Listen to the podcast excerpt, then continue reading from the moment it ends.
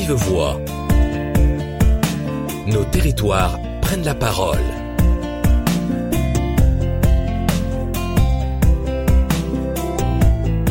Biodiversité, collectivité territoriale. Quelles opportunités pour les territoires?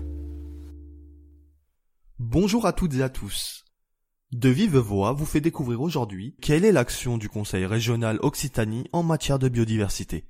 Pour cela, Bruno H., responsable du pôle politique environnemental et déchets au CNFPT, a rencontré Simon Woodworth, chargé de projet biodiversité et territoire de la région Occitanie. Ce dernier vous explique les actions de son conseil régional en tant que chef de file en matière de biodiversité.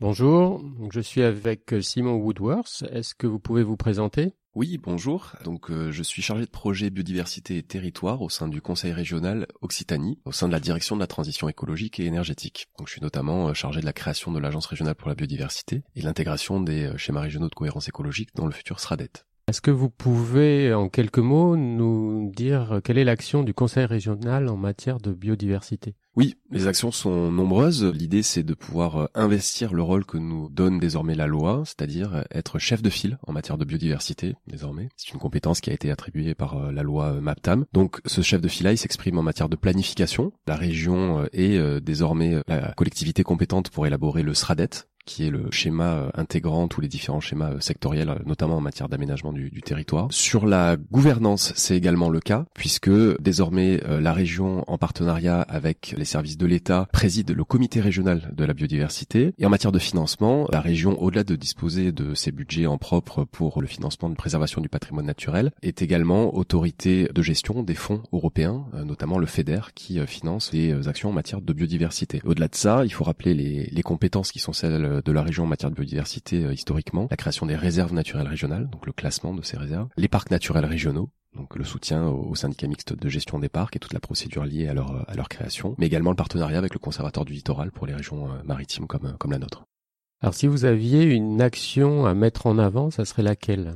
Alors nous avons euh, une action assez intéressante, assez innovante que l'on peut mentionner aujourd'hui, c'est ce qu'on appelle l'action Bioxitanie 3D. Alors cette action, c'est une action qui est soutenue par les fonds du euh, projet d'investissement euh, d'avenir, donc avec un soutien des services de l'État. C'est la création d'un outil numérique destiné à aider les collectivités territoriales dans leur processus de planification territoriale. L'idée, c'est de pouvoir, à la différence de ce qui s'est fait à l'échelle nationale, des grandes planifications, des grands schémas qui ont été demandés par le législateur à des échelles très larges, venir à une échelle très opérationnelle, celle par exemple des SCOT, pour que euh, les acteurs de l'aménagement, à des échelles locales, de manière opérationnelle, puissent bien intégrer les fonctions écologiques des territoires et lorsqu'ils ont des projets d'aménagement puissent avoir quelque part l'action la, moins préjudiciable en matière de biodiversité pour justement bah, préserver ce patrimoine naturel et cette euh, opportunité de développement que représente la biodiversité pour demain. Et c'est un outil qui sera mis à disposition des collectivités. C'est finalement, c'est ça, hein, c'est un outil d'aide à la décision pour les collectivités. Voilà, les bases de données qui servent à construire cet outil sont toutes publiques, gratuites, libres d'exploitation, et on mettra ça en ligne sur un site internet, comme d'ailleurs ça avait été le cas sur l'ancienne région Languedoc-Roussillon. Il y avait déjà un peu le, balbutiement de, ce, de cet outil-là qui s'appelait le, le, SRCE 3D, hein, qui était lié au SRCE. Donc là, l'idée, c'est vraiment d'accompagner l'élaboration du SRADET et de proposer un outil tout à fait opérationnel pour la déclinaison de ce SRADET. Donc vraiment que les collectivités puissent se saisir de cette grande planification et bien articuler les choses en matière de protection de l'environnement et de protection de la biodiversité pour préparer aussi la contractualisation avec la région pour les projets de territoire.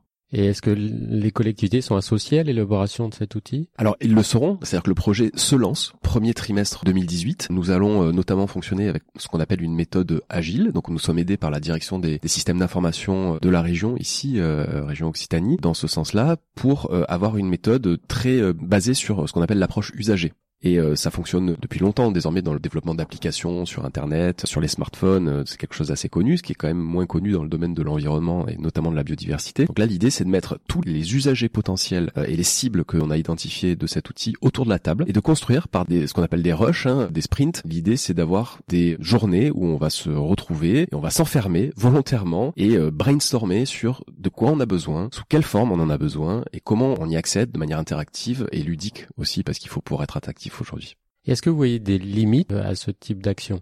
Alors, la limite principale, ça serait la non-exploitation, la sous-utilisation de de cet outil. On s'en est aperçu en, en accent roussillon un outil comme ça, ça fonctionne beaucoup avec des gens qui ont déjà une appétence pour ce sujet et pour ces outils-là. Donc il faut que nous, on puisse quelque part sortir la biodiversité de ces réserves euh, classiques et aller vers les acteurs de l'aménagement, les élus locaux qui n'ont peut-être pas l'habitude de regarder ce genre d'outils. Donc il faut qu'on ait une politique de communication, de sensibilisation, de pédagogie assez forte. Et au contraire, des facteurs de réussite peut-être? Alors, je pense que le facteur de réussite principal, ça sera cette appropriation qui est nécessaire, hein, mais ça sera notre facteur de réussite principal dans la co-élaboration de cet outil. C'est-à-dire que si on se met en chambre et qu'on élabore ça juste entre nous, c'est-à-dire euh, acteurs du numérique et acteurs de l'environnement, ça ne marchera pas. Il faut qu'on ait autour de la table dans la phase d'élaboration, voilà, qu'on puisse euh, semer les germes de, de notre réussite de demain en ayant autour de la table tous ceux qui demain seront les utilisateurs de cet outil.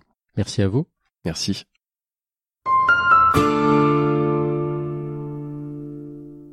Merci à Bruno et Simon d'avoir participé à cet épisode de l'émission de Vive Voix. Vous pouvez commenter et réécouter ce podcast sur le site radio.cnfpt.fr.